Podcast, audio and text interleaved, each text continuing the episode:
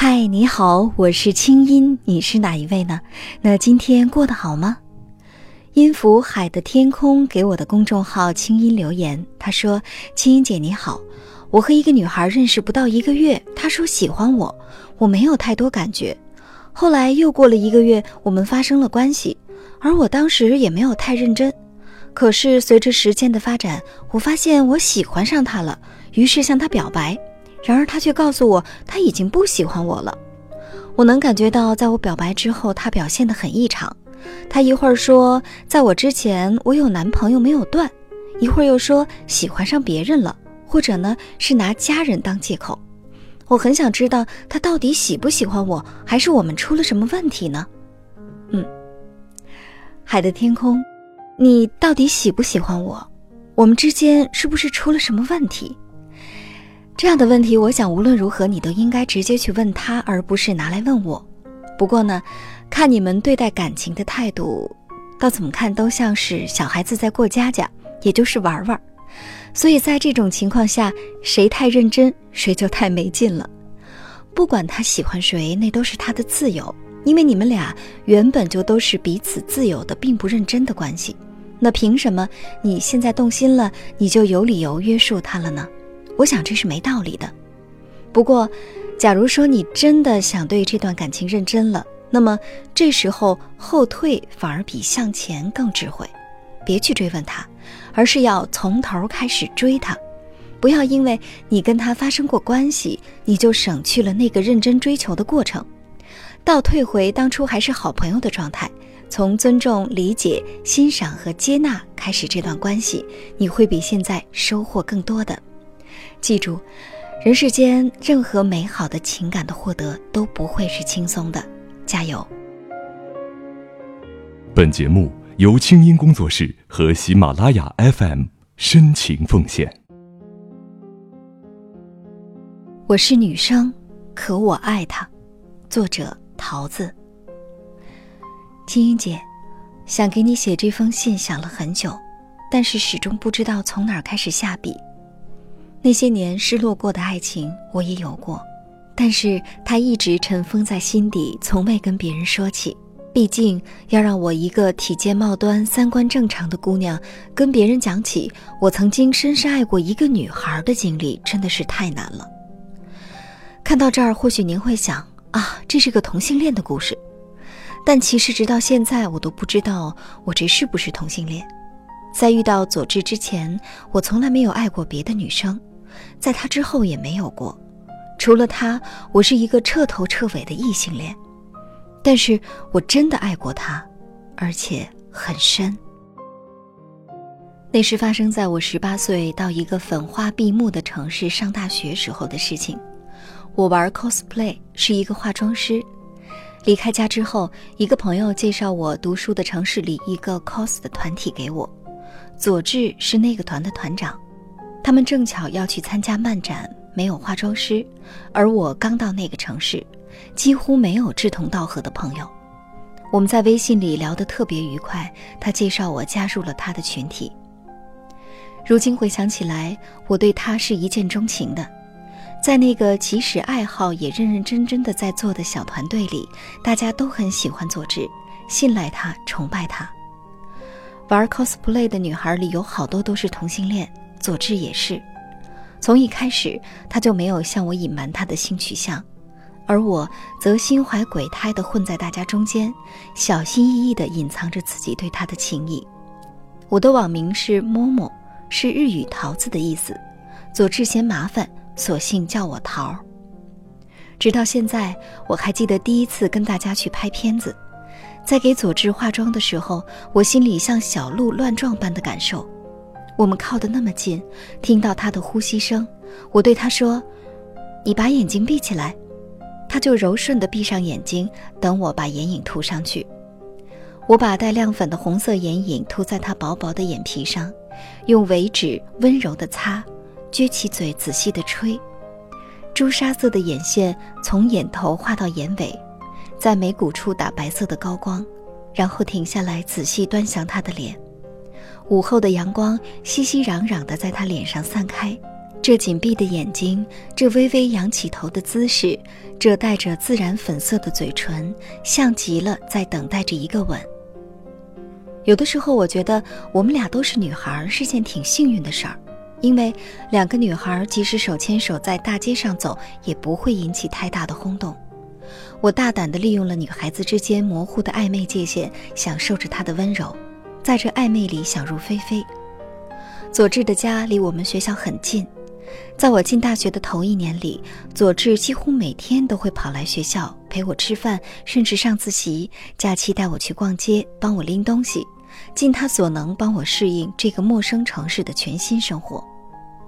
团队里别的姑娘都半起哄半认真地怂恿他把我收了，但他始终没有跟我告白。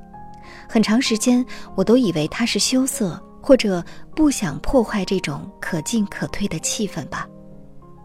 有一天晚上，他带我到同性恋酒吧去玩。那间酒吧有红色的大门，我们顺着狭窄的楼梯爬上去，劈头就看见两个女孩在吧台旁边接吻。电子音乐里流淌着的情欲让我手脚发软。我试探着问他：“佐治，你亲过女孩吗？”佐治笑，不说话。闪灯照得他的脸一会儿亮一会儿暗。我没有亲过女孩，从来没有。今天我要试试。我说。说完，我就是把自己的嘴唇贴在了佐治的嘴唇上。事情并没有像我想象的那样发展，佐治没有回应我，反而小心翼翼地把我从他的肩膀上摘下来，跟我说：“桃儿，别闹。”我尴尬极了。站在佐治身边，恨不得拿铲子把自己就地埋了。拂袖而去，显得太当真，若无其事又如坐针毡。其他的朋友也终于发现哪里不对，纷纷涌过来，试图重新炒热气氛。欣欣走过来，拉着我的手说：“走，我请你喝一杯。”才算把尴尬的我解救出来。你想知道为什么佐治不接近你吗？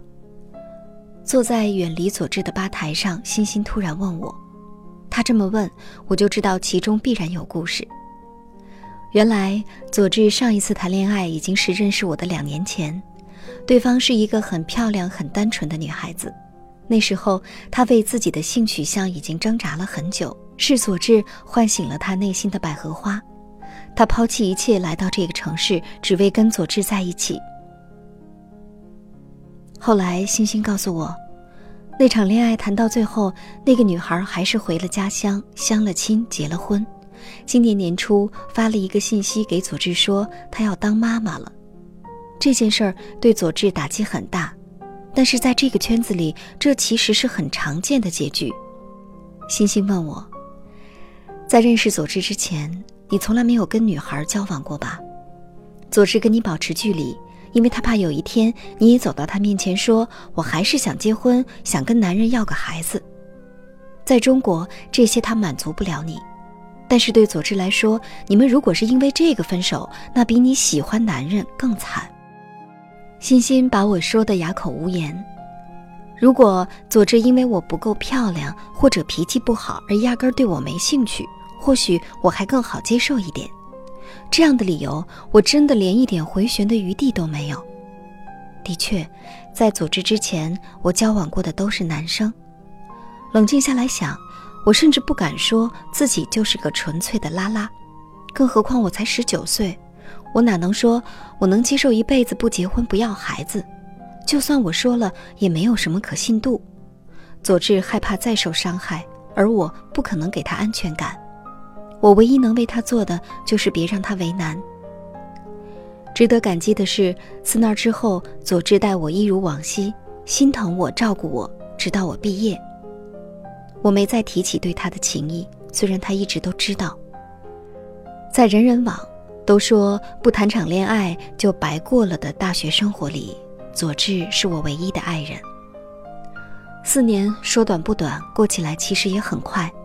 我毕业的学士服照片是我们团队的摄影师帮我拍的，佐治他们盛装来给我当背景，在学校相当轰动。拍完照片，我支走了其他人。那天晚上，我们在一起。后来，我参加完毕业典礼就回了家，从那之后，我再也没有回去过那座城市。对我来说，那座城市的一切都围绕着佐治，我对他所有的回忆都有佐治的笑脸。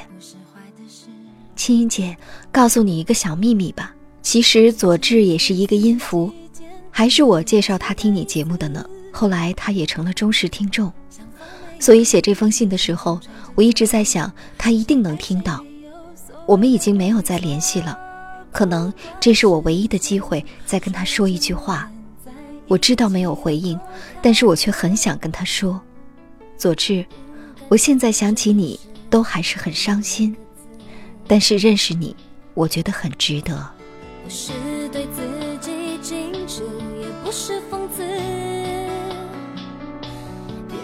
嗯，桃子，我很认真的读完了你的故事。希望你的他能够听得到。我是一个异性恋者，老实说，怎么会跟同性发生感情？异性恋者是不大容易理解的，这是真心话。但因为我是个主播，是个媒体人，而且是个心理咨询师，所以呢，我有幸做过不少面向同性恋群体的节目，也接触过一些同性恋者，这让我能够比一般的异性恋者更早、更快、更多的了解你们。也了解你们的感情世界，让我明白这世间一切的爱都是值得被尊重的，无论同性还是异性，爱情都是一样的，都是那么美好，却也那么痛苦。而我们深深的相信，当社会足够文明，就应该给同性恋者跟异性恋者一样的在一起的权利。同性恋只是少数，只是不同，但不是错，不是罪，更不是怪物。所以，桃子，假如你因为这段感情走不出来，那么你是要去找他回来，还是不去？那都是你的选择。但是无论如何呀，我不希望你随便找一个异性恋者结合，那将会把更多的人拖进痛苦的深渊里，那才是大错。希望你勇敢面对自己，勇敢面对生活的真相。祝福你。如果你已经不能控制。每天想我一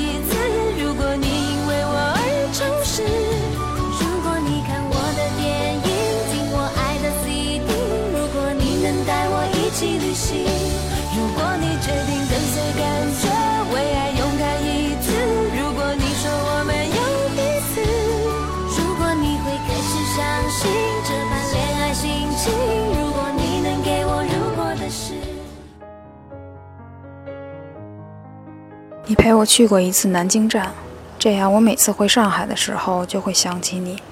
只有你陪我逛过操场，每次经过我就会很小心地绕开，这样我又想起了你。安静的分手，不吵不闹，然后又要昭告一次天下，我又一个人了，就像一开始告诉大家我结束单身一样。嗯，跟男朋友分手的原因就是因为他喜欢上了我最好的朋友。然后他们两个就背着我，就和他在一起了。然后，然后我们就分手了。这些对前任的深情告白都来自我的微信公众号“清音”的后台。假如你有些话想说而完全不知道向谁诉说，就可以发给我。方法之一，进入公众号直接给我留言就可以。方法二，直接把你的前任告白发给我的邮箱，那些年的全拼艾特清音 .dot.net，你的心事有我愿意听。那今天呢，在喜马拉雅的平台上给我留言的朋友，依然有机会得到我签名的书。祝你好运。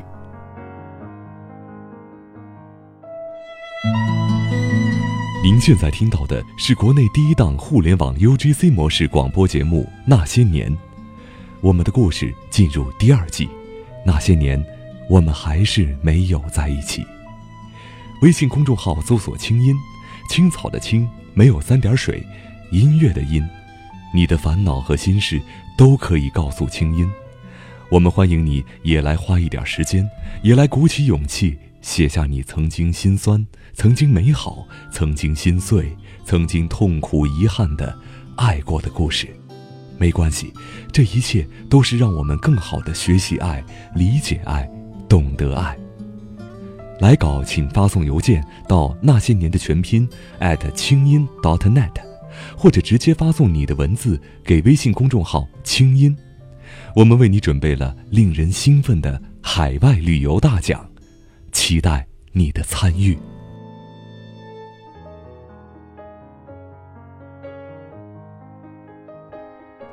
听清音，学习爱，让你成为更好的自己。那些年我们没有在一起，我们下周二接着讲。那凡是被选中在节目中播读故事的朋友，都将得到喜马拉雅送出的小礼物，也有机会赢得月末的海外旅游大奖。那今天呢，我要公布的是在八月份获得我们海外旅游大奖的朋友，他是海豚。我们工作室的工作人员会尽快跟海豚取得联系，当然也可以给我的微信公众号“清音”发来语音留言，说出你的前任告白。好了，也祝大家好运，祝各位春风十里，我们下次见。那些年系列节目由清音工作室和喜马拉雅 FM 联合出品，我们等着你写的故事。来稿请寄 email 到那些年的全拼清音 .dot.net。除了每个月评出的“转角遇到爱”海外旅游大奖，我们还为本期节目的作者准备了一份精美的礼物，请作者发邮件或者通过微信公众号“清音”和我们取得联系，告知您的邮寄地址。听清音，学习爱，让你成为更好的自己。本期节目监制清音工作室，我们。下次再会。